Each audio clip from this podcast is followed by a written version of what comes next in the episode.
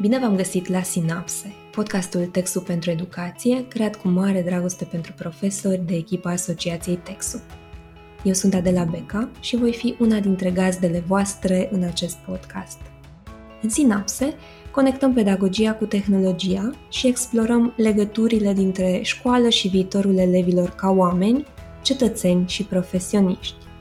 Misiunea noastră este să vă aducem inspirație, motivație și idei despre pedagogie și tehnologie, chiar de la alți colegi, educatori și pedagogi dedicați. Dacă vă plac subiectele noastre, nu uitați să dați mai departe podcastul și altor colegi.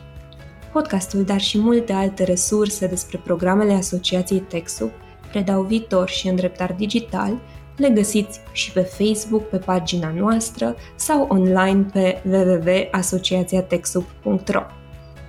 Ne puteți trimite orice feedback despre podcast oricând și oriunde pe Facebook, pe e-mail sau în întâlnirile online de comunitate. Episodul de astăzi este dedicat educației hibride cu intenție. Am parcurs acest subiect alături de două învățătoare minunate care ne împărtășesc experiențe de învățare cu elevii lor, gata de dus la clasele voastre. Veți pleca din acest podcast cu exemple de activități digitale interactive care ajută elevii să învețe și dincolo de spațiul clasei. Alina Buduleanu este învățătoare la școala gimnazială numărul 29 din Galați, iar Gabriela Ungureanu este învățătoare la școala gimnazială învățător Radu Ion, Prahova. Și Alina și Gabriela sunt ambasadoare în programul nostru pentru învățământul primar, îndreptar digital. Veți afla mai multe despre ele și munca lor în minutele următoare. Sperăm să vă fie de folos și să vă inspire.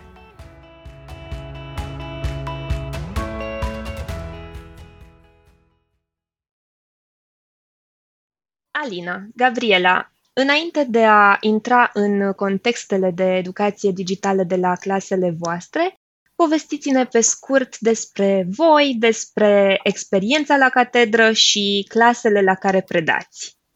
Sunt Alina Buduleanu, învățătoare la școala gimnazială numărul 29 din Galați. Sunt ambasador în dreptar digital, ambasador scientific și tânăr pasionat de învățarea bazată pe proiecte – Tare bucuroasă sunt să fiu aici acum alături de voi. Mă numesc Gabriela Ungureanu, sunt învățătoare titulară la școala gimnazială Învățător Aduion Vadu Părului, județul Prahova, o școală din mediul rural, dar unde încercăm să aducem calitate în ceea ce facem. Am o experiență de 24 de ani și anul acesta am clasa a patra, prin urmare, în martie 2020, când am fost nevoiți să ne desfășurăm activitatea în regim online, aveam clasa a doua. Ne-am reunit astăzi uh, să vorbim și despre educația digitală de urgență, că menționai tu, Gabriela, despre perioada de începuturi. Vă propun să ne întoarcem la aceste începuturi ale pandemiei în uh, martie 2020 Alina, cum a fost pentru tine, pentru clasa ta? Ce activități ai uh, făcut cu elevii tăi atunci? Doamne, dar la uite, acum auzind întrebarea, am, simt emoție, simt că mi se zbrâlește pielea, pentru că deși eu și elevii mei aveam un background destul de solid în educație digitală, Educația online de urgență a venit pe un fond emoțional dominat de anxietate și incertitudine, știi? Și la început a fost nimicul.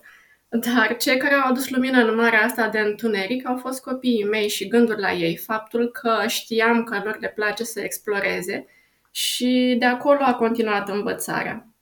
Contextul antepandemic pe noi ne-a lăsat într-o bază pe lună machetată în urma unui proiect tematic și de acolo am dat restartul – Grupul a devenit echipajul astronauților exploratori care învață să supraviețuiască în medii ce presupun izolare, menținându-și sănătatea fizică și emoțională.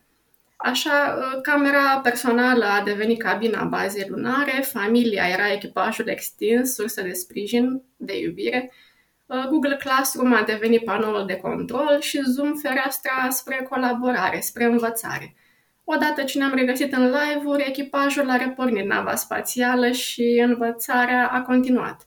Cu pași mici, dar siguri. Ne aducem aminte povestea voastră care ne-a impresionat uh, de pe atunci. Am văzut uh, ulterior și activitățile pe care le-ați făcut și la noi a fost cu multă emoție, așa că vă felicităm din suflet. Gabriela, în cazul tău, avea elevi de clasa a doua atunci, la fel ca Alina. Cum v-ați desfășurat orele?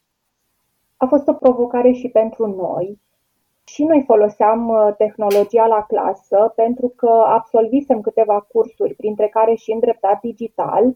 Aici când spun că foloseam tehnologia, înseamnă că nu doar eu eram cea care demonstra, adică aduceam laptopul și videoproiectorul și copiii urmăreau, ci că elevii mei veneau cu device-uri și lucrau diverse sarcini. Încă din clasa pregătitoare au lucrat în WordArt, Chatterpix, Pixel Art, Stop Motion, Canva, Quick, dar nu lucraseră pe o platformă, nu toți aveau adrese de e-mail și nici toți părinții. Și atunci, ca să nu forțez lucrurile, am luat-o ușor, am folosit grupul clasei, mai întâi asincron, apoi ne-am întâlnit pe Zoom. Între timp, și conducerea școlii a început demersurile pentru a avea acces la o platformă pe care E drept, am folosit-o mai mult ca pe un catalog electronic, pentru că nu prea reușeam să ne conectăm, dar a avut și a rolul ei, sigur că da, informându-i pe părinți despre rezultatele copiilor, despre prezența la cursuri, dar tot la Zoom apelam, până când profesorul de informatică ne-a creat conturi pe Google Suite for Education, uh, cu domeniul școlii, cu adrese pentru toată lumea, asta în anul școlar 2020-2021. Uitându-mă în urmă pe postările de pe grupul clasei, am fost și eu surprinsă de câte am reușit totuși să facem. Dincolo de orele de curs, cu filmulețe pentru orele de arte vizuale, muzică și mișcare, dezvoltare personală, am parcurs online școala altfel, propunându-le copiilor filmulețe cu domnul Jean-Baptiste Manitou, le-am cerut să încarce poze sau înregistrări cu activități comune pe care le făceau cu părinții sau activități în aer liber, prin curte, să realizeze experimente, să se înregistreze citind. O activitate foarte îndrăgită a fost artă în farfurie, în care au avut să realizeze o masă veselă, creând diverse figurine din alimente. Din când în când aplicam și câte un chestionar pentru a afla părerea lor despre ceea ce se întâmplă, cum se simt, ce li se pare ușor sau greu de folos în menținerea unei relații strânse atât cu copiii cât și cu părinții, cred că au fost și mesajele motivante adresate ambelor categorii. Am găsit, de exemplu, la un moment dat, uh, ceva de genul. La sfârșitul zilei, una dintre cele mai importante chei a reușite unui copil este implicarea pozitivă a părinților săi. La finalul anului am avut festivitatea de premiere online la nivelul clasei noastre. Atunci am oferit diplome pentru copii, dar și pentru părinți. Cred că a contat și a constituit atât o recunoaștere, o apreciere din partea mea, dar și un factor motivant pentru ceea ce avea să se întâmple în anul următor școlar, când am fost iarăși online.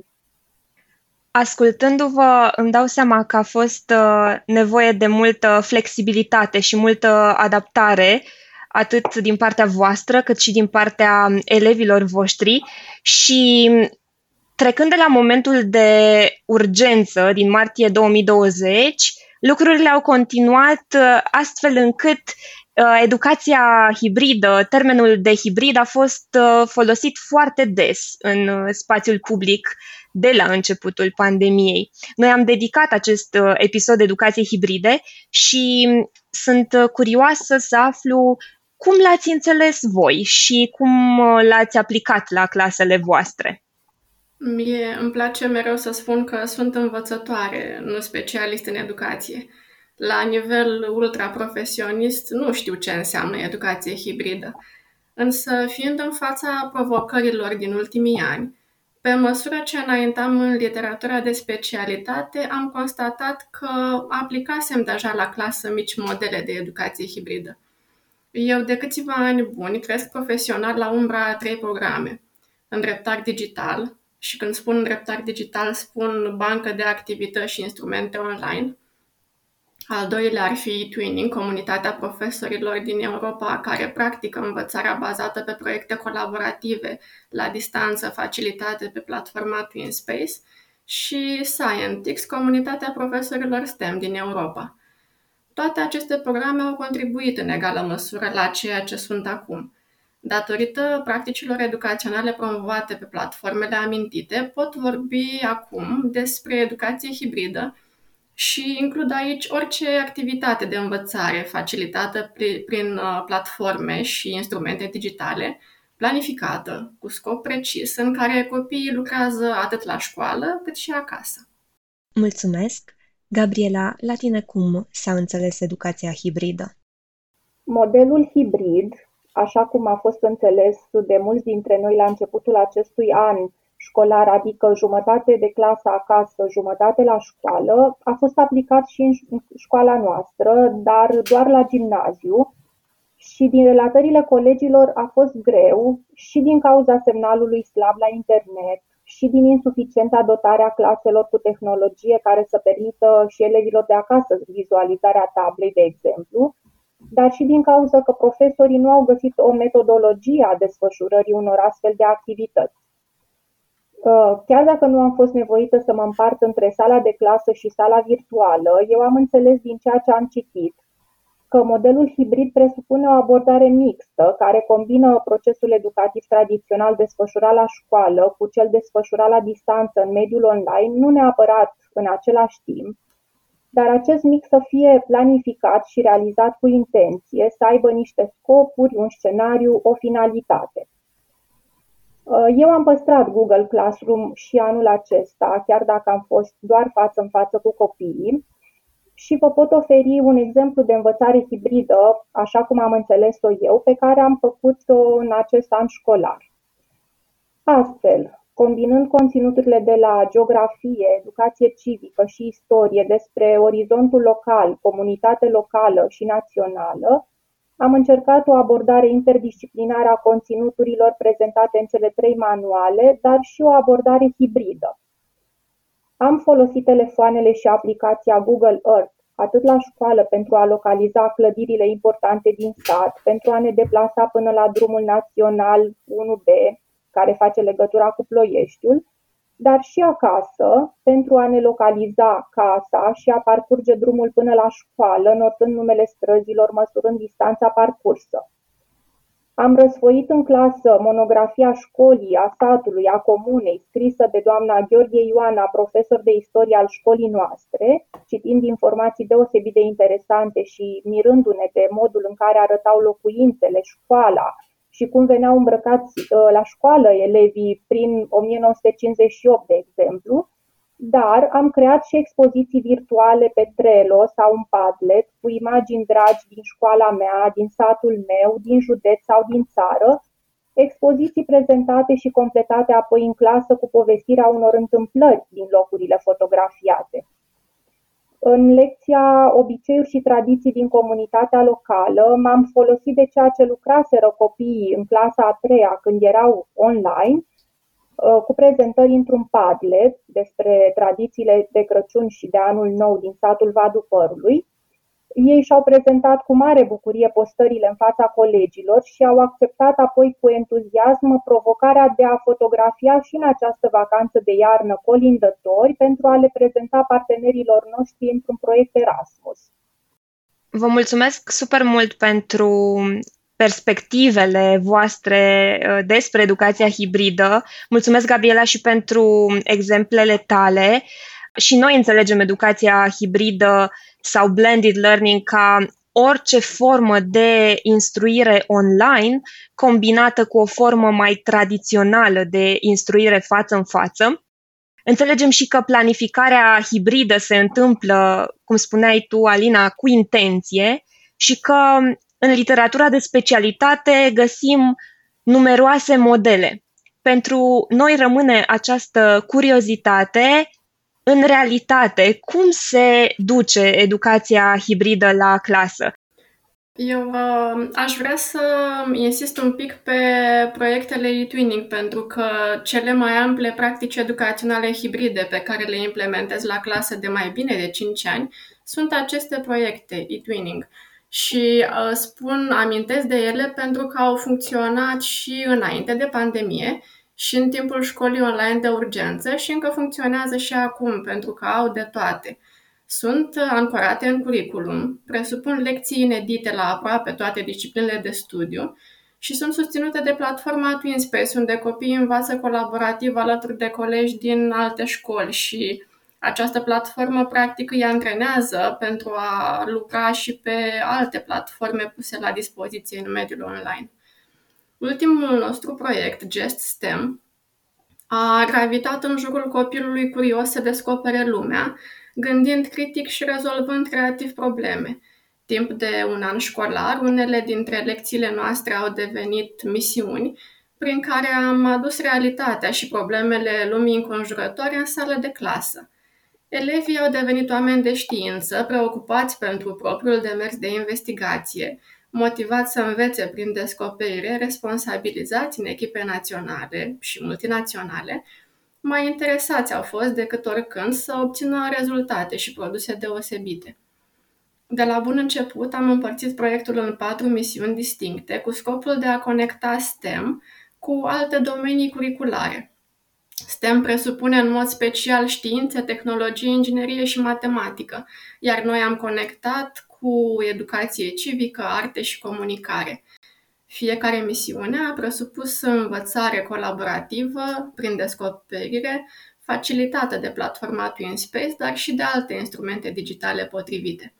Spre exemplu, în prima misiune am conectat STEM cu educația civică și fiecare copil a avut ocazia să-și descopere punctele tari și le-a conectat apoi cu joburile viitorului care au stat la baza formării echipelor multinaționale de lucru. Au folosit Avatar Maker și Chatterpix și și-au creat prezentări pe care le-au distribuit în TwinSpace și, și le-au apreciat unii altora. Apoi, în misiunea 2, STEM și Arte, partenerul din Moldova, profesoara de arte Oxana Coroleac, a organizat un masterclass live în care 73 de copii au machetat rachete – ca simboluri ale demersurilor de investigare a spațiului cosmic. Apoi um, au modelat planete, au pictat galaxii, care alături de rachete au fost decorul în clipurile lor stop motion, care au redat călătoria lor interstelară și parcursul acesta investigativ. Mai apoi, în misiunea 3, în misiunea 3 STEM și comunicare, am dus învățarea în zona public speaking și a scrierii creative. Copiii au realizat în VoiceThread dicționarul electronic al proiectului, ce a cuprins cuvinte cheie înregistrate în cele patru limbi ale proiectului, engleză, română, turcă și lituaniană, cuvinte care și înregistrări care au fost însoțite de postere realizate în Canva, care ilustrau semnificația fiecărui cuvânt. Tot în această misiune, copiii au creat un poem, pornind de la cuvintele din dicționar, dar și o poveste despre Pământ, planeta lor specială. Colaborarea s-a realizat progresiv. Pentru dicționar, copiii au lucrat în echipe naționale, fiecare echipe revenind de câte cinci cuvinte pentru ilustrații și înregistrări, Apoi, poemul a fost scris în ștafetă, fiecare echipă națională a scris versuri folosind cele cinci cuvinte din dicționar și a predat ștafeta mai departe, iar uh, povestea Our Special Planet, planeta noastră specială, a fost scrisă și ilustrată colaborativ de-a lungul unui alt workshop live, când copiii au lucrat în echipe multinaționale și au folosit Notebook Cast ca să scrie și să deseneze împreună. În misiunea 4, STEM și încălzirea globală, copiii au fost provocați să identifice o problemă din realitatea lumii înconjurătoare și să-și folosească apoi expertiza și abilitățile câștigate în misiunile anterioare pentru a o rezolva. Tot în echipe multinaționale, copiii au oferit soluții creative pentru problema încălzirii globale. Au adunat ideile în Mentimeter, le-au clasificat și sortat apoi cu Trisider și le-au prezentat în benzi desenate cu Tunitul. Apoi, inginerii, arhitecții și microbiologii noștri au machetat orașe verzi în Minecraft – Soluțiile și produsele activităților au fost promovate apoi pe rețele de socializare, într-o campanie de conștientizare a necesității implementării unor soluții pentru diminuarea efectelor încălzirii globale. Um, toate aceste activități au constituit lecții, fie pe discipline, fie interdisciplinare, pe care noi le-am aplicat în special vinerea. Și pe parcursul anului școlar am avut așa o întreagă poveste, care a fost denumită generic GESTEM, Copiii mei spun acum că GESTEM este cel mai puternic proiect la care au lucrat și cred că impresia lor este cea mai bună dovadă a faptului că învățarea nu doar că s-a produs, dar a avut rost și ecouri în viața reală. Alina, mulțumesc. Uh, practic, cei care ne ascultă acum au uh, de-a gata o activitate pentru un an de zile. Uh, povestește-mi puțin despre felul în care s-a lucrat. Elevii tăi erau uh, clasa a treia sau clasa a patra, îmi povestești tu imediat uh, și sunt foarte curioasă de uh, împărțirea aceasta între activitățile pe care le-ai desfășurat față în față cu elevii tăi și cele care au fost desfășurate asincron sau sincron online. Copilașii au lucrat uh, la școală, îndrumați de mine. Primeau în prima fază, la începutul unei emisiuni, spre exemplu, primeau uh, sarcinile de lucru, li se explica ce au de făcut, apoi uh, munca era realizată de ei acasă, aveau ocazia să colaboreze la rândul lor dacă le era necesar folosind instrumente digitale. Um, și produsele acestea colaborative au fost realizate mm, cu noi, conectați fiind în workshop-uri live. Deci, marile produse au fost în timpul workshop-urilor live. Partea de ghidaj, partea de oferire de sarcină de lucru era în clasă, învățătorul era facilitator al informației și apoi copiii duceau singuri învățarea un pic mai departe, chiar și acasă fiind uh, desfășurat în timpul anului școlar trecut. Uh, în anul școlar trecut noi am avut uh, trei moduri de a ne vedea la școală. În, primul, în prima parte a anului școlar am fost o jumătate în clasă, o jumătate acasă, în sistemul acela hibrid bine cunoscut. Apoi am fost exclusiv online și la sfârșitul anului școlar am fost toți la școală proiectul s-a desfășurat și a reușit să mm, sară peste aceste bariere impuse, fie de exclusiv online, fie de jumătate în clasă, jumătate acasă, datorită instrumentelor digitale și datorită platformelor.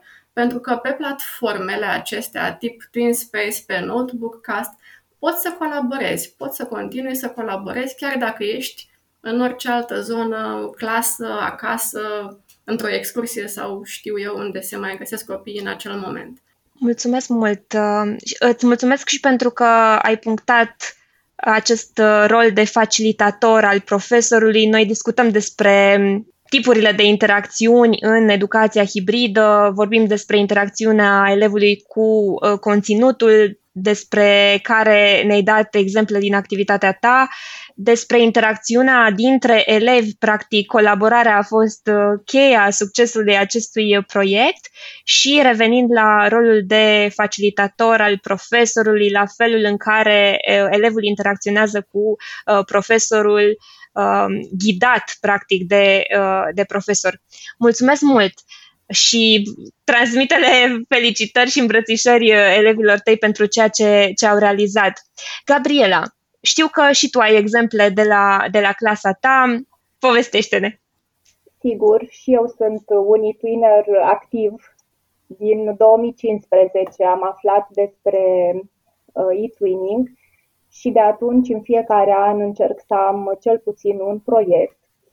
Uh, într-adevăr, activitățile care sunt propuse în proiectele e-twinning pot fi foarte ușor integrate în uh, activitățile de la clasă, iar ceea ce am să povestesc eu este faptul că, uh, plecând de la un proiect e-twinning, școala noastră a reușit să aibă un proiect Erasmus.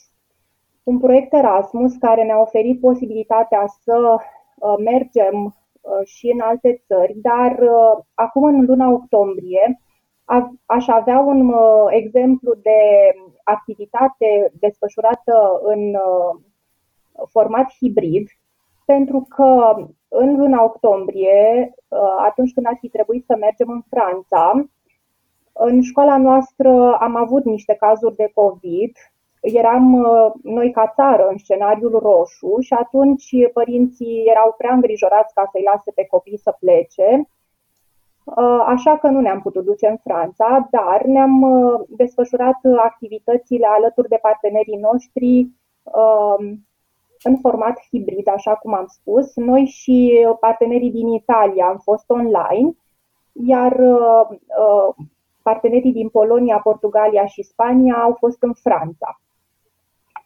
Mobilitatea s-a desfășurat în săptămâna 4-8 octombrie și am început cu o, o activitate online, întâlnindu-ne pe Google Meet și am uh, participat la festivitatea de deschidere, am urmărit un scurt program artistic desfășurat la școala din Franța, după care uh, fiecare țară parteneră a citit sau a dramatizat un capitol din Micul Prinț, uh, atât în limba engleză cât și în limba maternă.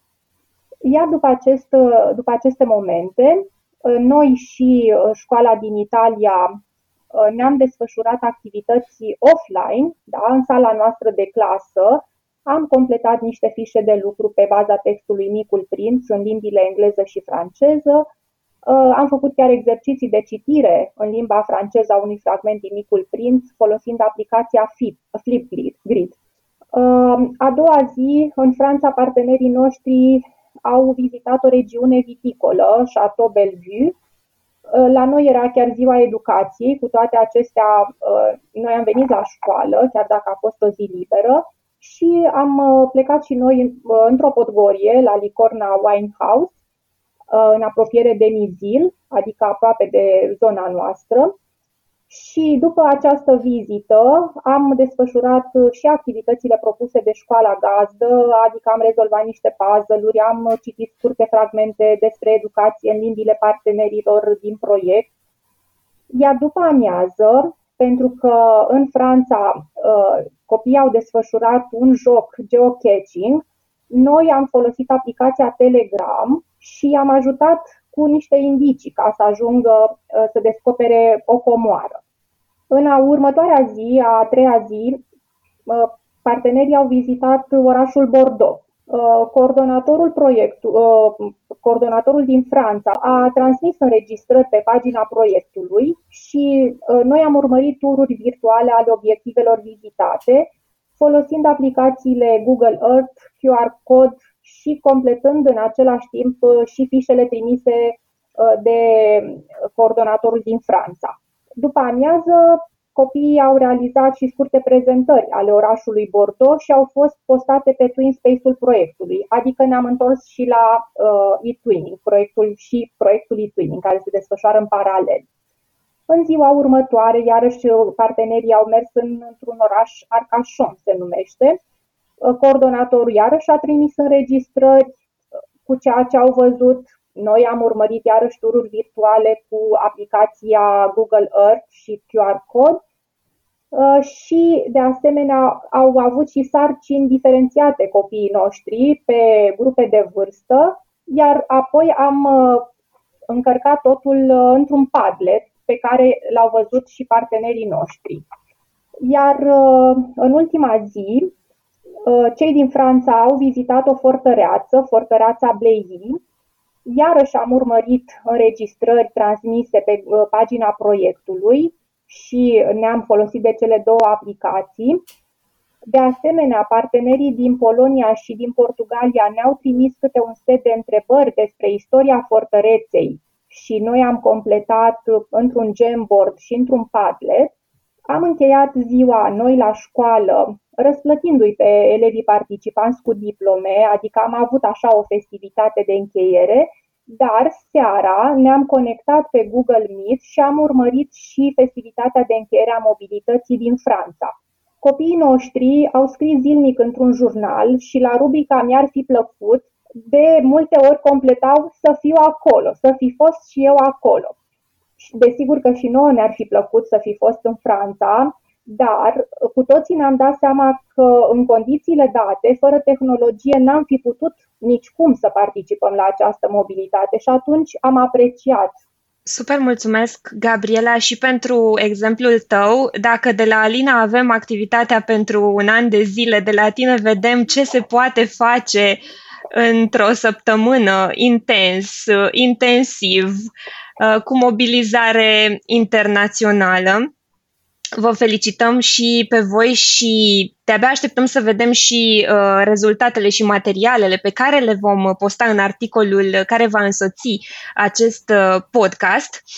aș vrea să vă gândiți și să îmi spuneți uh, care ar fi câteva dintre avantajele pe care le vedeți, le-ați uh, trăit pe pielea voastră la clasă, avantaje ale educației hibride uh, planificate, cu intenție, um, dar să ne gândim și la un avantaj al educației de urgență.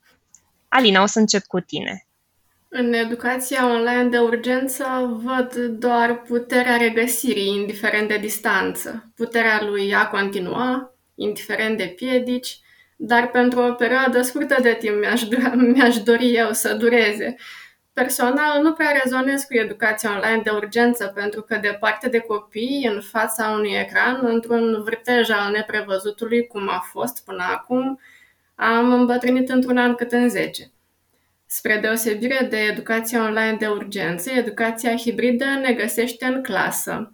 Într-un context sigur, se pliază perfect pe necesitatea corelării învățării cu lumea reală și, de ce nu, cu ritmul ei dominat de permanente inovații în domeniul tehnologiei. Eu încă sunt la început, încă testez, încă încerc pentru a valida – Acum, cred cu tărie că educația hibridă aduce un focus mai mare pe învățare ca proces, în sensul că o activitate implementată hibrid poate avea rezultate doar dacă răspunde curriculumului și dacă formează competențe care îi aduc copilului adaptare în viitor, nu doar de moment, nu doar rezultate de moment. Cred că educația hibridă se va vedea în viitor și se va vedea bine îmi amintesc de situații cu ani în urmă când se închideau școlile și atunci uh, chiar se rupeau legăturile dintre copii și școală. Ei, a, educația de urgență, așa cum uh, am văzut-o în, din martie 2020, măcar ne-a ajutat să păstrăm legătura cu elevii noștri. Ne-a ajutat să rămânem și în siguranță acasă și ne-a ajutat să avansăm oricât de puțin cu predarea, învățarea conținuturilor. De asemenea, cred că această învățare online de urgență uh, ne-a pus în situația de a folosi tehnologia și ne-am putut îmbogăți, uh, ne-am putut îmbunătăți competențele digitale. Și nu doar noi, cadrele didactice, uh, ci și copiii și, aș zice, chiar părinții, pentru că măcar că au fost nevoiți să acceseze catalogul electronic și tot a trebuit să, să se întâmple acolo uh, ceva. Uh, nu mai zic de sprijinul oferit copiilor în pregătirea lecțiilor, pentru că noi, de exemplu, la ciclul primar uh, am avut nevoie de această implicare a părinților. La educația hibridă, Uh, găsesc și aici niște avantaje uh, și anume faptul că uh, putem accesa o varietate de resurse pe o temă dată și aici aș vrea să notez că începem să găsim și noile manuale din ce în ce mai des linkuri și către altceva decât conținutul din manualul tipărit și înseamnă că dacă acel link există, copilul poate să se ducă și să-l acceseze acasă sau chiar și în sala de clasă și să vadă și altceva. Și înseamnă că este uh, un model hibrid, așa îl văd eu. De asemenea, putem colabora, chiar dacă suntem în locuri diferite, copiii pot parcurge conținutul într-un ritm propriu, Uh, eu, ca profesor, pot uh, da sarcini diferențiate și chiar individualizate fără să fiu condiționat de timp, pentru că deseori ne văităm, nu am timp să mă ocup și de el, copilul care rămâne în urmă. Ei, în un uh, sistem hibrid pot să dau sarcini individualizate, pot să uh, dau explicații, pot să iau legătura uh, cu copilul respectiv. Pe lângă avantajele foarte importante pe care le-ați menționat, noi ne mai uităm la educația hibridă și ca o oportunitate de a dezvolta autonomia elevilor în învățare și de a le crește motivația. Um, este ceva ce ați văzut și voi la clasă din uh, experiența voastră? Categoric Cu ceva timp în urmă, copiii erau într-o sesiune de brainstorming și planificau activitățile unui proiect.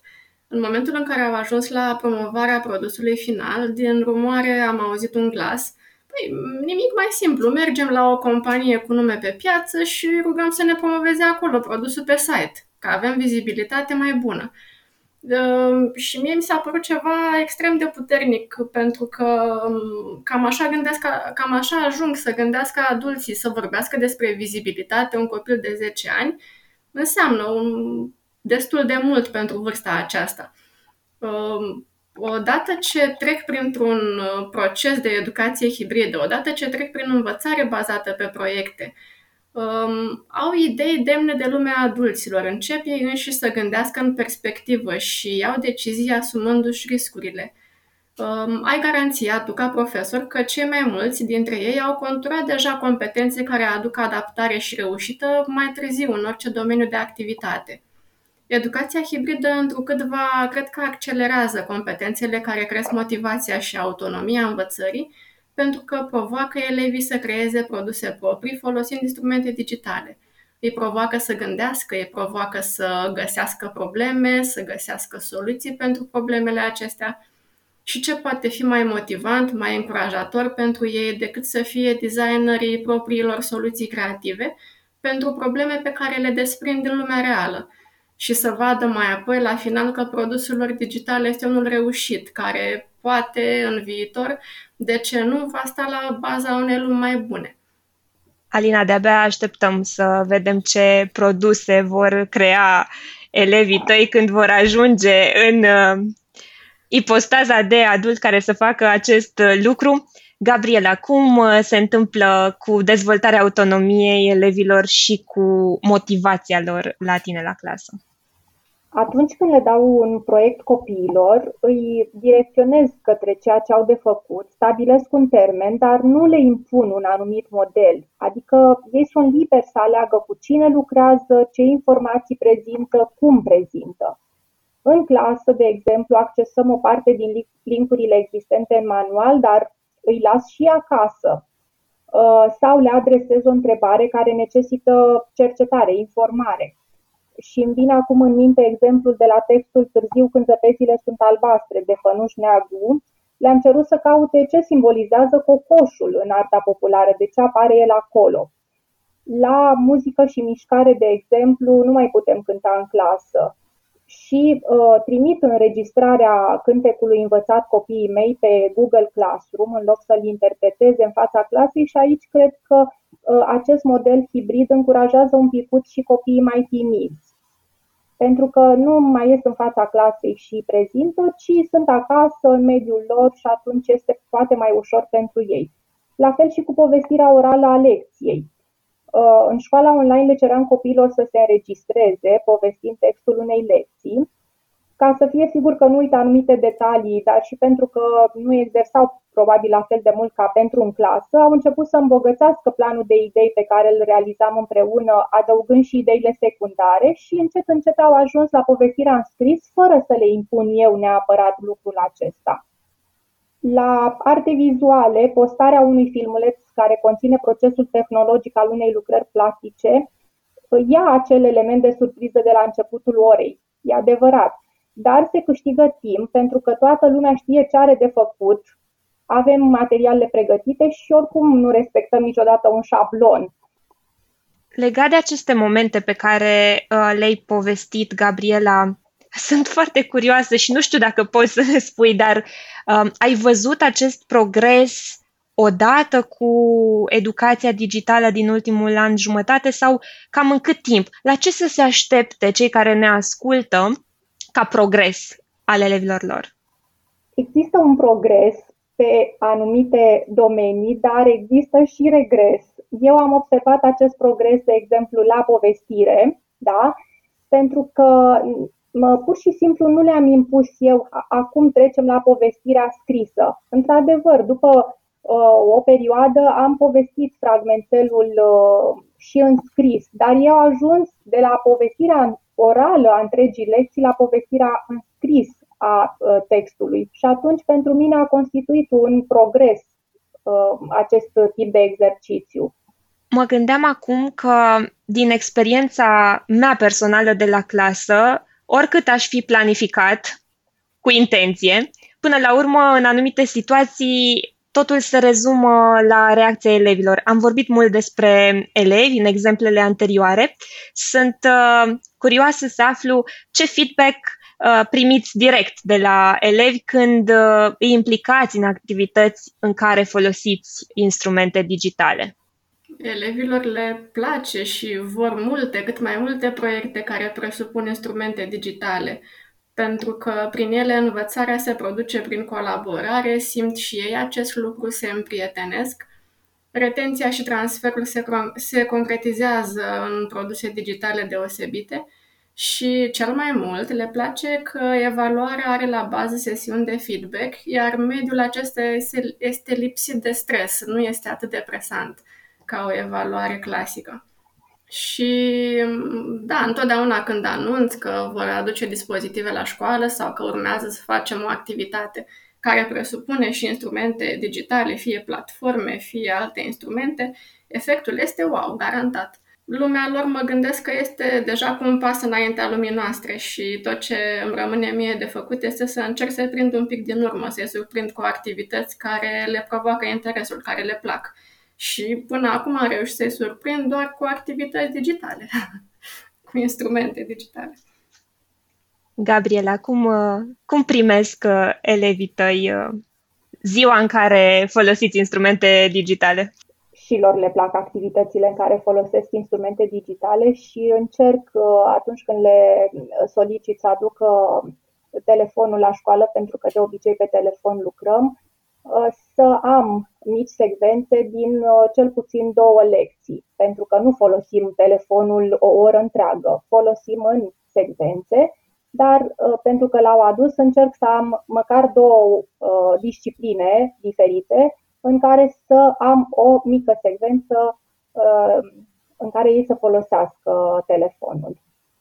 Am vorbit despre ce funcționează, despre activitățile în care vedeți uh, progres, despre reacția elevilor și aș vrea să ne îndreptăm uh, puțin și către ce funcționează mai puțin sau ce nu poate fi dus la clasă cu ajutorul uh, instrumentelor digitale. Mă gândesc aici la ce ați renunțat să mai faceți uh, în uh, această perioadă și cu focus pe cum păstrați echilibrul dintre instrumentele digitale și metodele tradiționale de învățare care funcționează foarte bine. Foarte puternic este cuvântul echilibru, Adela. Te-am ascultat cu interes și mi-a plăcut tare mult, în special, cuvântul echilibru. Pentru că, într-un context social în permanentă schimbare, în care s-a accentuat nevoia de a folosi tehnologia la clasă, trebuie totuși să ne asigurăm că rămânem echilibrați, conectați emoțional cu noi, cu elevii noștri. Nu cred neapărat că ceea ce funcționează pentru mine funcționează la alții sau ce funcționează la alții merge strună și pentru elevii mei. Suntem diferiți, avem în față grupuri diferite cu potențial diferit, cu interese diferite dacă pentru grupul actual au funcționat anumite instrumente digitale, dacă merg pe proiecte e-twinning, nu înseamnă neapărat că ele vor prinde și pentru copiii de anul viitor. Însă, indiferent de ponderea metodelor folosite, tradiționale sau digitale, dacă așezăm copilul în centrul actului educațional și dacă îl înconjurăm cu dragoste, rămânem permanent pe un drum bun. Dacă grupul se află într-un mediu care crește curiozitatea și generează explorare, învățarea are eficientă și rost, indiferent de instrumentele folosite. În școala online, eu cred că nu am exersat uh, la fel de mult deprinderile de calcul pentru că ale elevilor mei, pentru că n-am știut să-i scot la tablă sau pentru că dura mult prea mult să scrie pe ei pe un Jamboard, de exemplu. Uh, copiii nu și-au luat notițe în mod conștient, serios, nu am putut verifica ce scriau, cât scriau, cum scriau, decât într-un mod aleatoriu, pentru că de cele mai multe ori le solicitam temele și uh, nu și ce, scri- ce scriau în, în timpul orelor online. Uh, și acum la clasă îi surprind în postura de a urmări ce scriu la tablă, dar nu-și notează și în caiet, sau scriu cam neîngrijit, pentru că nu am avut, nu am fost tot timpul să spun lasă alineat, pune data, scrie titlul și așa mai departe. Deci nu am fost în postura de a urmări ce scriu copiii în caiet, parcă nu se concentrează pe sarcini mai complexe și așteaptă să obțină ușor rezultatele, nu se mobilizează pe termen mai îndelungat și este, văd eu, o caracteristică a generației și astea sunt câteva din minusurile pe care le-aș zice pentru școala online. Uite, de asta e bine, Gabi, intervin și eu, că punctăm acum educația hibridă și nu cea exclusiv online, pentru că sunt convinsă că dezavantajele amintite de tine le-am resimțit și noi, fiecare dintre noi. Și ce ne aduce în plus educația hibridă este faptul că suntem și la școală și putem așeza și aceste lucruri. Foarte bine ai spus, Gabi. Și pentru că am uh, strâns ce a funcționat, ce nu a funcționat. V-aș întreba ce vă propuneți voi să faceți pe termen scurt, aș zice semestrul viitor, pentru că încă trăim uh, vremuri incerte și pare mai ușor să proiectăm pentru o perioadă rezonabilă. Așadar, ce planuri aveți pentru viitorul uh, semestru? Uite, o să încep de unde a încheiat colega mea. Și copiii mei sunt în clasa a patra, după doi ani pandemici, așa că nu mai planificăm nimic. Momentan suntem într-un context fericit, toți la școală și ne propunem să rămânem sănătoși în continuare la școală pentru a netezi cât de mult posibil drumul spre gimnaziu, pentru a înlesni pe cât posibil adaptarea în anul școlar viitor. Pe asta mă focusez acum, pe adaptare, Învățăm uh, cum am făcut-o și până acum, ne continuăm proiectele e-tuning începute și ne bucurăm cât putem de mult unii de alții.